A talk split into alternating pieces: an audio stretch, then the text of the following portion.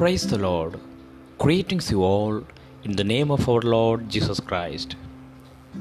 I thank God for this great opportunity to share the Word of God through morning honey drops.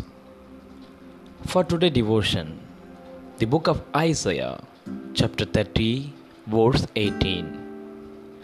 The Lord longs to be gracious to you. Blessed are all who wait for Him. Stuck in a stressful job with long hours and an unreasonable boss, James wished he could quit. But he had a mortgage, a wife, and a young child to take care of. He was tempted to resign anyway. But his wife reminded him, Let's hang on and see what God will give us. Many months later, their prayers were answered. James found a new job that he enjoyed and gave him more time with the family. Those months were long, he told me, but I'm glad I waited for God's plan to unfold in His time. Waiting for God's help in the midst of trouble is hard. It can be tempting to try to find our own solution first. The Israelites did just that.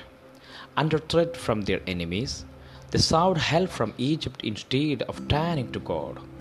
But God told them that if they would repent and put their trust in Him, they would find strength and salvation. In fact, He added, The Lord longs to be gracious to you. Waiting for God takes faith and patience.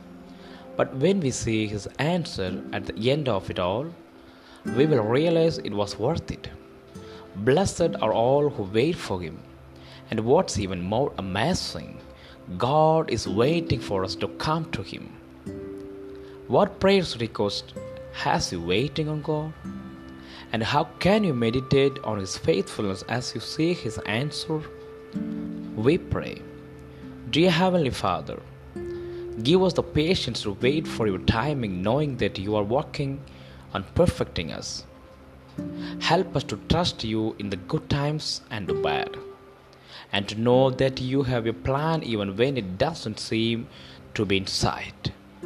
Thank you, Lord, for everything. In Lord Jesus' name we pray. Amen. Amen. God bless you all, and Happy New Year to all.